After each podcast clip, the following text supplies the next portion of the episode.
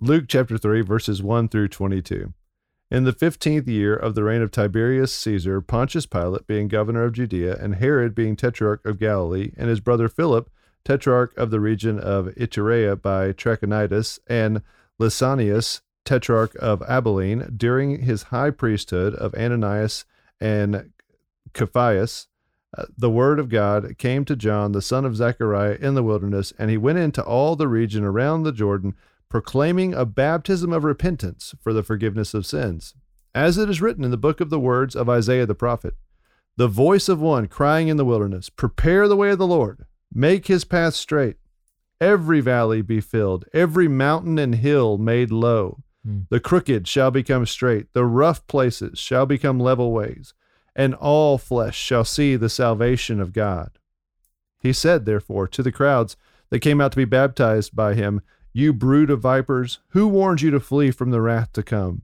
Bear fruits in keeping with repentance, and do not begin to say to yourselves, Well, we have Abraham as our father. For I tell you, God is able from these stones to raise up children for Abraham. Even now, the axe is laid to the root of the trees. Every tree, therefore, that does not bear good fruit is cut down and thrown into the fire. And the crowds asked him, Well, what shall we do? And he answered them, Whoever has two tunics is to share with him who has none. Whoever has food is to do likewise. Tax collectors also came to be baptized and said to him, Teacher, what shall we do? And he said to them, Collect no more than you are authorized to do. Soldiers also asked him, And us, what shall we do? And he said to them, Do not extort money from anyone by threats or false accusation. Be content with your wages. And as the people were in expectation, and all were questioning in their hearts concerning John whether he might be the Christ, John answered them all, and he said, I baptize you with water, but he who is mightier than I is coming, the hmm. strap of whose sandals I am not worthy to untie. He will baptize you with the Holy Spirit and fire. His winnowing fork is in, is in his hand to clear his threshing floor and to gather the wheat into his barn, but the chaff he will burn with unquenchable fire. So, with many other exhortations, he preached good news to the people. But Herod the Tetrarch, who had been reproved by him for Herodias, his brother's wife, and for all the evil things that Herod had done, added this to them all, that he locked up John in prison. Now, when all the people were baptized, and when Jesus also had been baptized and was praying, the heavens were opened, and the Holy Spirit descended on him in bodily form like a dove, and a voice came from heaven You are my beloved Son. With you I am well pleased. The word of the Lord. Thanks be to God. All right, so we're back. I'd like to just make a disclaimer. I apologize for the first three verses and just stumbling over all the names and places. Oh, Let's continue Hey. on. Let's continue Dude, on. I think the first Our the Rhythm I was ever on, or the second or something, it was like in somewhere in the Old Testament, and it was just like so and so by the valley of whatever, and Oh, it was yeah. like six verses of that. Oh, and yeah. I just stumbled straight through it. So there's grace here on Our Daily Rhythm. well, I mean, I, have read this before. Just want to say that too. yeah, that's good. That's good. Um, love to hear that. So we're back with our, our friend John the Baptist, and you know that so far Luke, he's kind of been switching back and forth. Um, you know, we we actually first meet Elizabeth and Zechariah, That's right. and um, then we meet Mary, and then Joseph, and then you know John, and then Jesus, and and so uh, we're we're back with John the Baptist, and you know Luke gives some valuable, uh, basically political, um, you know framework here. So those first three verses are important because you know it, it's kind of like just to think about when we read stuff like that. You know, we're not going to go super deep into this because this is you know a short form Bible reading podcast. But you know, it is really good to study like what's going on. Like if somebody told you you know, a really significant thing that happened. And it was like when Bush was president or when Obama was president or when Nixon was president. You know, there's there's a lot of Sure. cultural connotation that mm-hmm. comes with that. So that's just a quick note to that. And then we see John, we see this excerpt from Isaiah 40. Um, and you know, John is just the straight fulfillment of he he is the way preparer. You know, he he is there to prepare a way. And I think one of the things that is so striking about John's ministry. Um, first of all, I love this. People were coming to get baptized by him, and he he exclaims to them, "You brood of vipers, who warned you to flee from the wrath to come."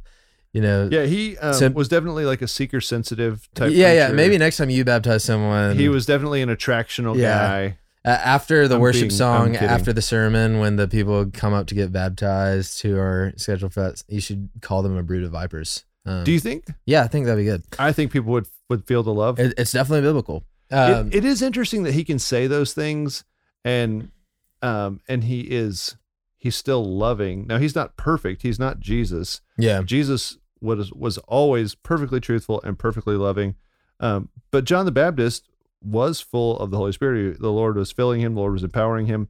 He he did love the people, but he did not mix words with them. No. He, he was no respecter of persons. no, he, and this is what's so striking about his ministry is it is so aligned with the prophetic ministry of you know the prophets in the Old Testament. Oh yeah, not just in that you know he is preparing a way for the messiah but the the thrust of his ministry is don't just come get baptized repent of your sins and like if you have two tunics share one with someone who doesn't have one that's right. and you know work honestly and like i'm not here to baptize you for you to continue in your sins like repent Yeah, he said this is baptism of repentance. You you come here and I baptize you with water and when you get done out of these waters, you you be generous to people, you don't extort people, you respect people, you show them that you're trying to follow God.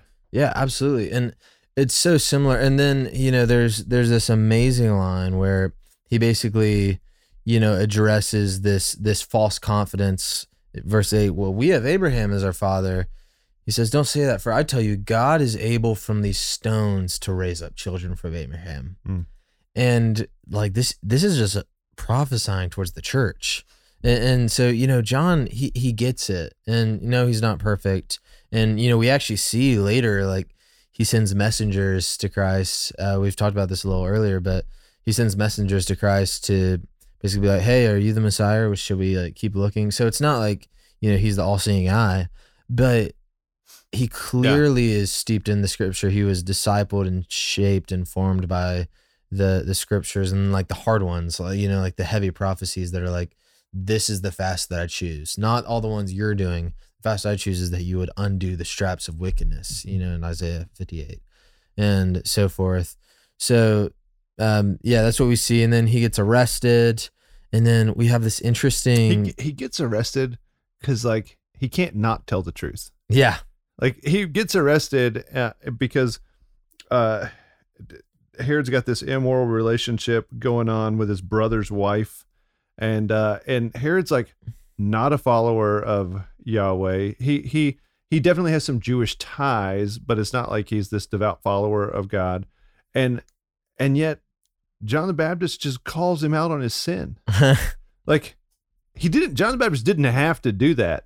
Like he calls him out on his sin and so he ends up getting arrested for it. yeah, Like he he like can't not tell the truth. yeah, absolutely. And then we have this really interesting, you know, and I don't like this, there are like whole books and chapters on this.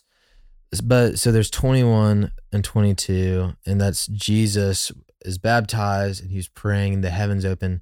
The Holy Spirit descended on him in bodily form like a dove, Hmm. saying, You are my beloved son, or a voice from heaven saying, You are my beloved beloved son. With you I'm well pleased. What what do you make of this? You know, and Luke, it's kind of funny. He uh he kind of like flies right over that instance and it's like, wait, that seemed like really important. So Yeah, I, I think this is transfiguration important. yeah, yeah. I think um, there is uh, this. You you said it well when we started off. This comparison almost of here's John the Baptist, here's Jesus, here's John the Baptist, here's Jesus. But what we see is a is a pretty quick fade of John the Baptist, Yep. Yeah. and that does not diminish his ministry or his importance. In fact, Jesus said, "No one born of a woman is greater than John the Baptist." Mm. Like Jesus loved John the Baptist. He valued John the Baptist. John the Baptist was the forerunner to Christ. Um, and so he, i- when that happened, uh, uh, when he fades away, and in John chapter three, he says, I must decrease that he might increase. the prob the the reason he had to fade away is because people were wondering like, is John the Baptist Messiah Hmm. or is Jesus Messiah? When John the Baptist baptizes him, and Jesus comes out of the water, God the Father says, "This Hmm. is my son." Mm-hmm. Make no mistakes about it. Hmm. It's not John the Baptist. It's not somebody else. It's not any of these people. It's this guy right here.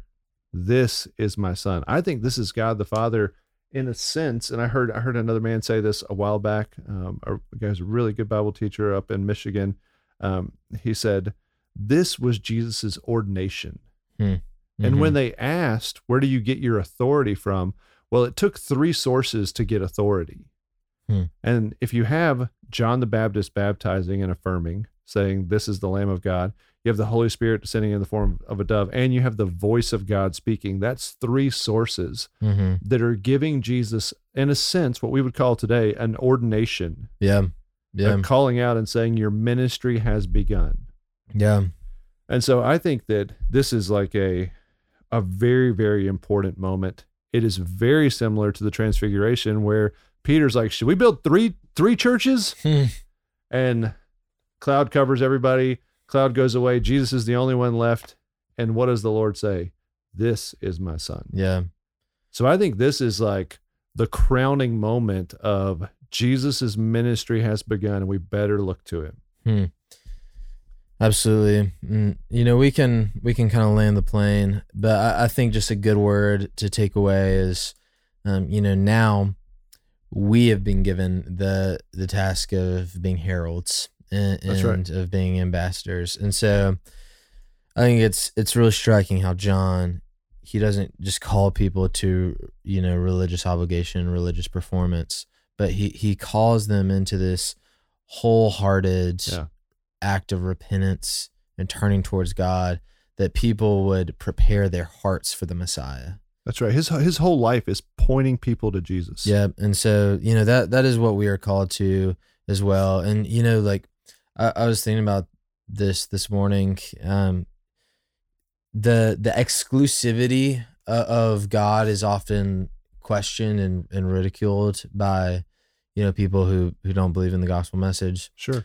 and they're right in that you know the gospel is exclusive and, and it's exclusive to those who would ask for help you know and and like that's Yeah. the thing is it, it it's not exclusive in the way that humans are like god doesn't protect the rich more than the poor or the poor more than the rich That's or right. man more than woman or woman more than man the the differentiating factor is those who would turn away from wickedness and, and run to him That's right. realizing that you know like proverbs 18.10 the name of the lord is a strong tower the righteous man runs to it and is safe Amen. and so that is the differentiating factor is who will run to the lord to be safe versus who thinks they've got it on their own and so you know may we be people who who turn to the lord in repentance as john urged and may we be people who urge others to turn towards the lord Mm, that's like good.